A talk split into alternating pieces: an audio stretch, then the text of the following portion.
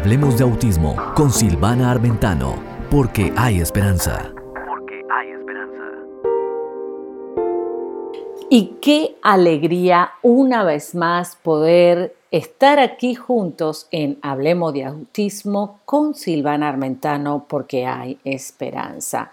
Hoy es una oportunidad nueva que tenemos de vivir a pleno, de ser felices con lo que tenemos y luchar por lo que viene. Quiero decirte que hay futuro para todas las personas con habilidades especiales si nos ponemos a trabajar y si podemos darle las herramientas de libertad a nuestros hijos. Cada cosa, pequeña cosa que tus hijos aprenden, les queda el aprendizaje de por vida. Por ejemplo, el decir hola, el decir una palabra. Así que vale la pena el esfuerzo que hagas para lograr cada pequeño objetivo. Al final de la vida, al final de los tiempos y pasando en los años, verás que todo eso le da la libertad a tu hijo a poder ser independiente y funcional. A veces queremos tener una vida perfecta, pero lo perfecto, la verdad, no existe para los seres humanos porque todos somos super archis imperfectos. Solo es perfecto Dios. Por eso me gusta decir esta palabra, tener una vida funcional. Yo aprendí una lección muy grande cuando pensé que lo que era mejor iba a ser lo que iba a funcionar mucho mejor. Pero no siempre lo mejor es lo que funciona. Por eso, siempre me vas a escuchar hablando de lo que funciona en tu vida, lo que tiene unos resultados agradables, lo que te trae alegría, lo que te trae paz. Y por eso quiero que te enfoques en eso, en darle funcionamiento y dignidad a tu hijo o a tu hija con autismo o con cualquier otra situación de salud. Eh, hoy tengo una sorpresa muy especial aquí en CBC La Voz y tenemos algo en común definitivamente. Y es una entrevista muy especial con una mamá muy, pero muy especial. Ella decidió tener a su hijo con parálisis cerebral, o sea, ya venía del principio con problemas y claro, los médicos le decían, eh, tenés que sacártelo de encima y bueno, y todas esas cosas. Y ella decidió, no, yo estoy segura que mi hijo va a ser una bendición para mi vida y voy a poder con esta situación. Quiero que la escuchen, la verdad que eh, uno se queda admirado, ¿no? De cómo Dios puede transformar algo que es tan duro y tan difícil en una alegría, en una funcionalidad de tener un ser tan especial, un ángel especial en la casa como es este hijo tan preciado de esta hermosa amiga. Bueno, eso es la entrevista. Tenemos noticias con Faira Castro, con la licenciada Jasmine, más ejercicios para desarrollar el lenguaje. Tenemos la licenciada Jocelyn Terreros con un tema súper candente cuándo es buen momento o cuándo es un momento para medicar a los niños con autismo. ¡Wow! Eso es un tema que tienes que escucharlo. Me parece muy interesante. Y aparte, quiero decirte que aquí en cbclavoz.com vas a encontrar una serie de blogs con, eh, relacionados con el autismo. Y esta semana tan especial tenemos una voz de aliento y el futuro de los niños con autismo existe. Ahí tenemos un testimonio poderoso de un muchacho que está diciendo, yo tengo un futuro y soy libre del autismo y tengo una vida funcional. Así que todos los papitos y mamitas y líderes que nos están escuchando y familia y comunidad en general, escuchen esto maravilloso. Ahí en el blog también les pegué la entrevista para que la vuelvan a escuchar y sinceramente eh, fue muy, muy inspirador escuchar a este muchacho con ese futuro grandioso con tantos planes de vida que tiene. Claro, no fue siempre así. Al principio, como sabemos todos, el autismo es difícil, ¿no? Es difícil no solamente para los padres, sino para el niño que se va desarrollando y cada vez más recibe el rechazo por ser diferente.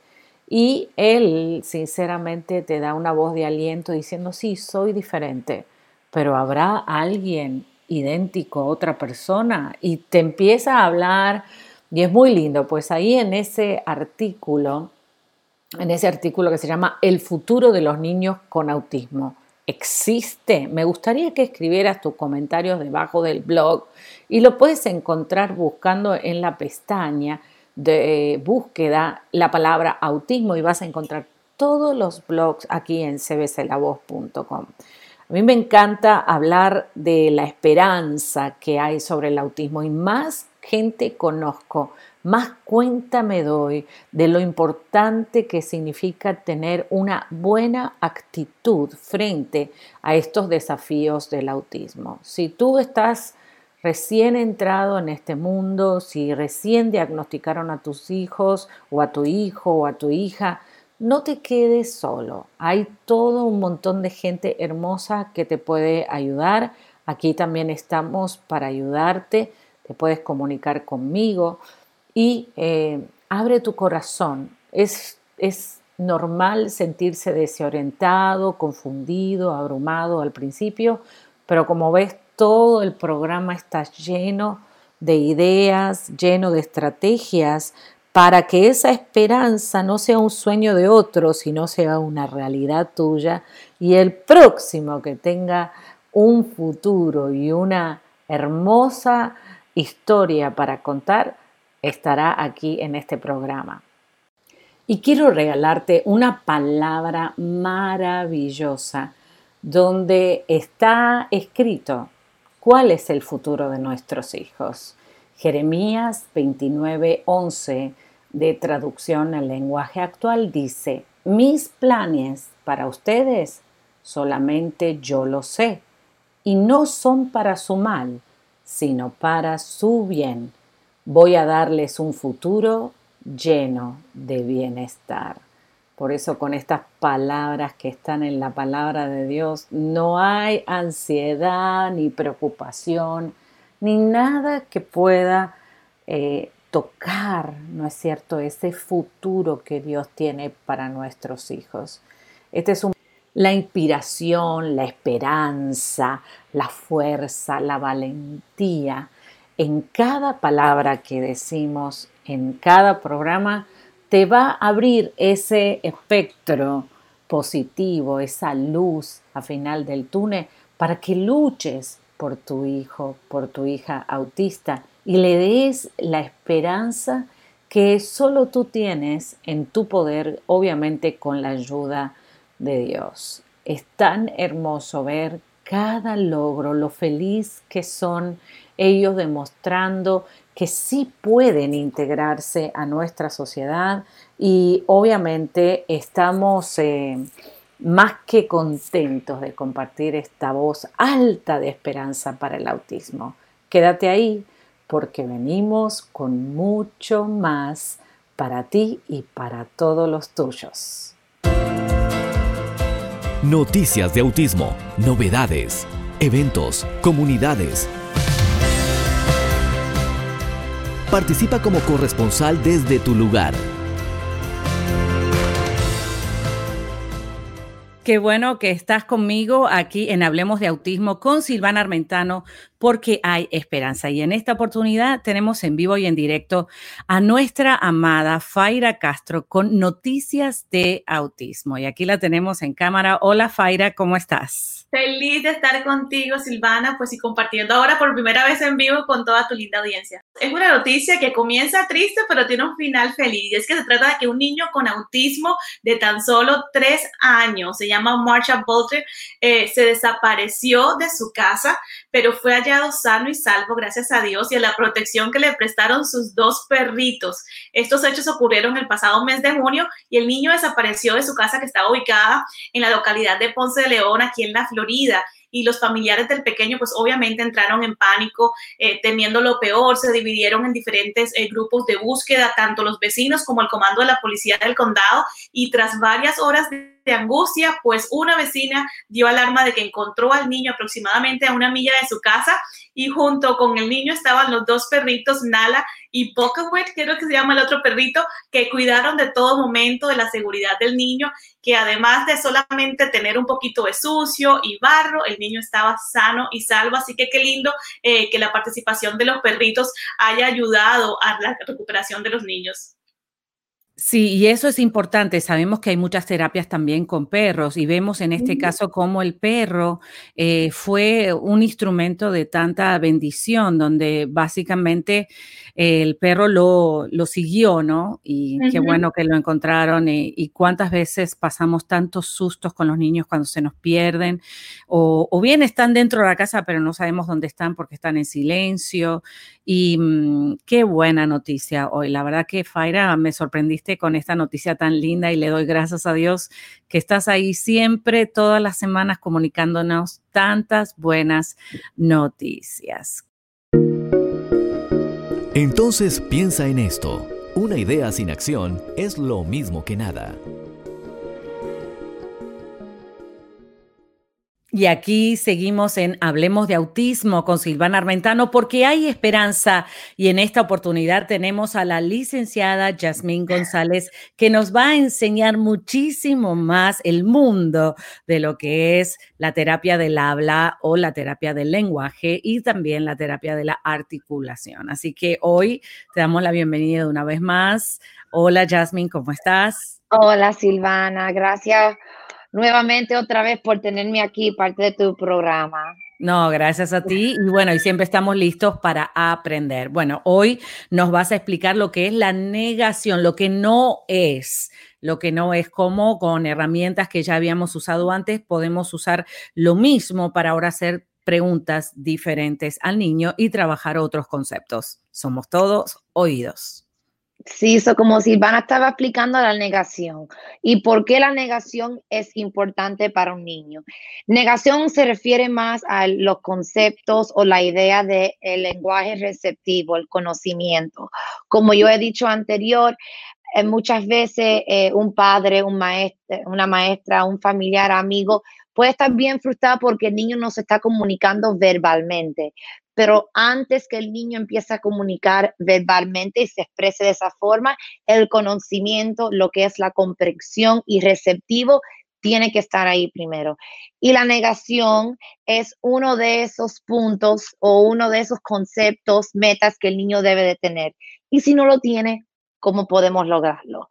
Como como Silvana también explicó, tú también puedes usar las mismas cosas para, por ejemplo, los sonidos de los animales que hicimos. Puedes usar esos mismos animales a introducir el concepto de la negación. ¿Cómo lo hace? Bien simple.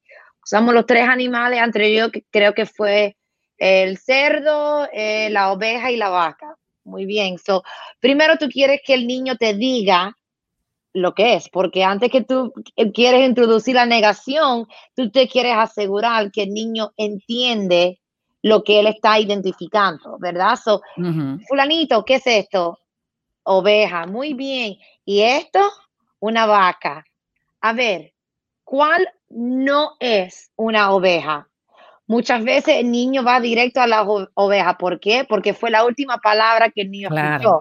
No ha entendido esa negación, lo del anterior, el no, el not.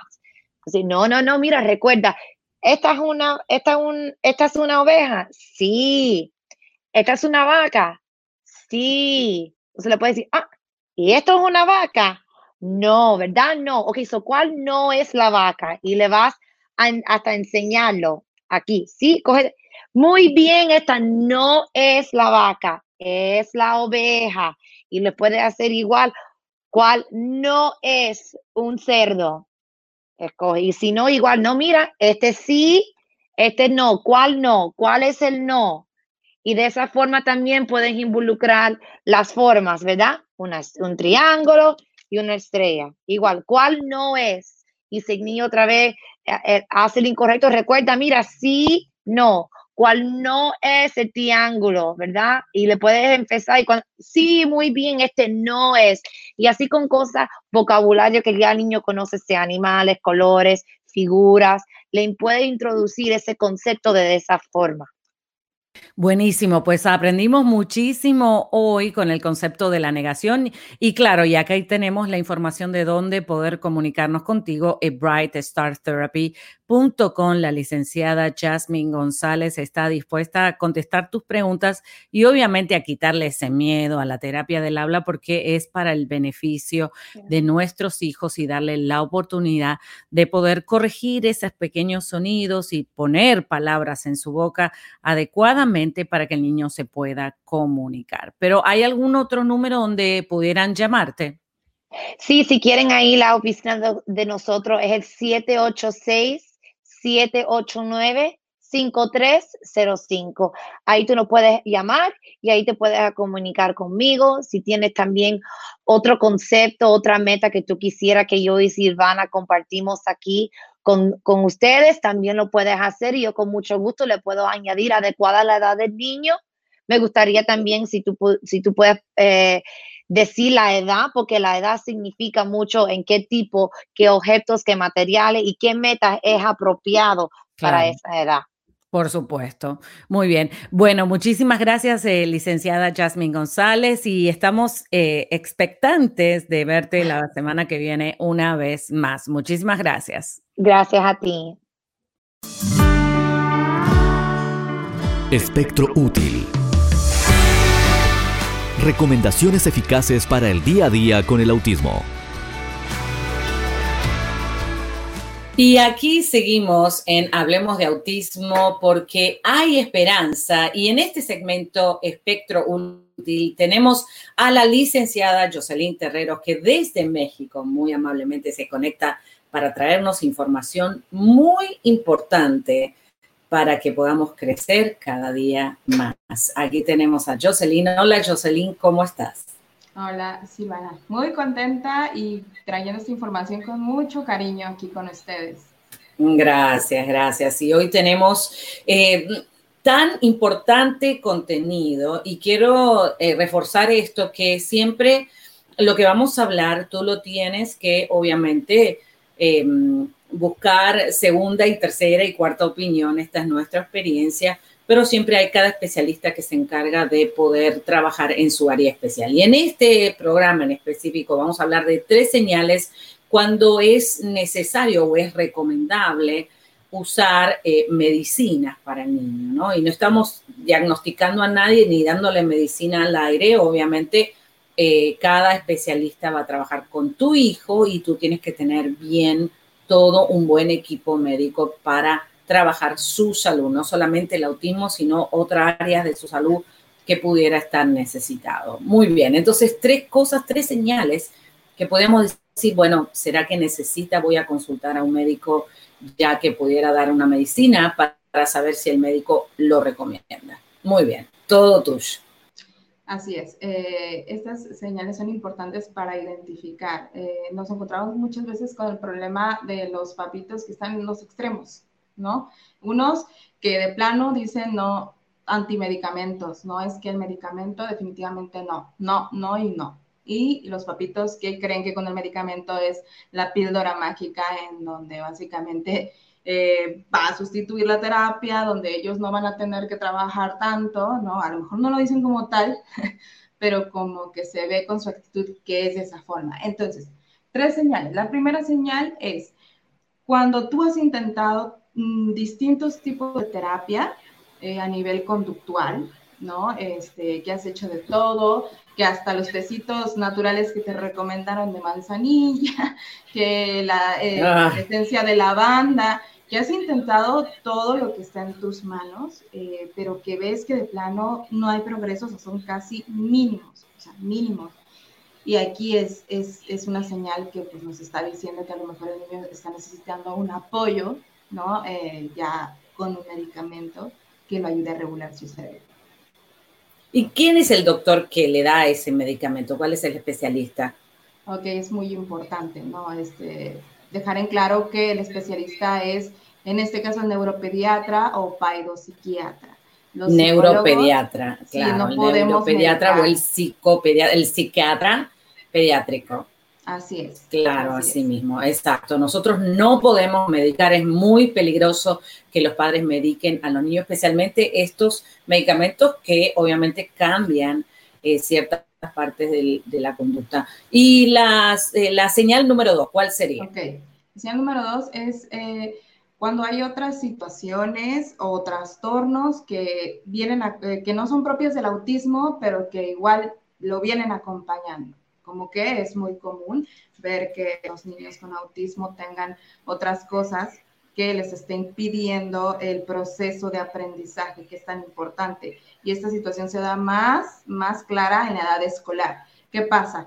Que como un trastorno de hiperactividad, eh, un déficit de atención ya muy severo, este, y aquí trastornos del sueño, que obviamente el niño no va a descansar bien, su cerebro no está descansando bien y obviamente eso lo hace más propenso a estar irritable, a no poner atención, a las crisis. Entonces, eh, claro. los papitos que están, que hay mucha confusión en que dicen, pero mi hijo es muy inteligente porque yo veo que hace esto y esto, pero es que aquí no estamos hablando del coeficiente intelectual, sino de la ejecución que necesitamos. Para que un niño aprenda, necesitamos que ponga atención. Si esa atención no se da, entonces, pues yo creo que es momento de que eh, eh, algo está pasando en la química de su cerebro que necesita ese apoyo para que eh, las terapias pues, puedan ser de muchísimo mayor provecho. Ah, me encanta de verdad este programa. Y la número tres, ¿cuál sería? Ok, aquí ya es cuando el niño ya hay una agresividad, eh, ya se autolesionan o pueden lesionar a otras personas, cuando hay convulsiones. Y, con esto me refiero a las visibles, a las que se manifiestan y que nosotros inmediatamente sabemos que es una convulsión, y a las que no se ven. Porque por eso es tan importante ir con el especialista que va a revisar cómo está todo dentro, ¿no? En su cabeza eh, es una de las razones por las que se hace el electroencefalograma, porque ahí entonces el neurólogo puede ver si hay microconvulsiones que suelen ser muy comunes en, los niños con autismo, este, que igual se tienen que medicar aunque tú no las veas, pero existen. Wow, qué interesante. Muy bien, así que nuestra recomendación, obviamente, tienes que ir al doctor especialista si tú ves estas señales o a lo mejor otras, o el niño tiene otra condición que no necesariamente es autismo, que necesita un tratamiento médico con medicinas. Nosotros estamos aquí para ayudarte. Si tienes más preguntas, por favor puedes contactar a la licenciada o a mí, obviamente, eh, Jocelyn Terreros a través de su página de Facebook, así como está escrito licenciada Lick, eh, Jocelyn Terreros, muy bien, y mejor dicho, en tu propia voz. Así es, Silvana, lo dijiste perfecto. Este, me puedes encontrar como en Facebook como Jocelyn Terreros con J, doble C, mi nombre. Este, y pues nada, estoy ahí para atenderlos de la mejor manera. Gracias, Iván. Muy bien. Fabuloso. No, gracias a ti, Jocelyn, por siempre estar dispuesta y que un tanto cariño traernos información tan, pero tan importante. Y a ti que me estás mirando y me estás escuchando, sigue conectado porque hay mucho más de Hablemos de Autismo, porque hay esperanza. El autismo y mi familia, mamás, papás, hermanos y tú entrevistas.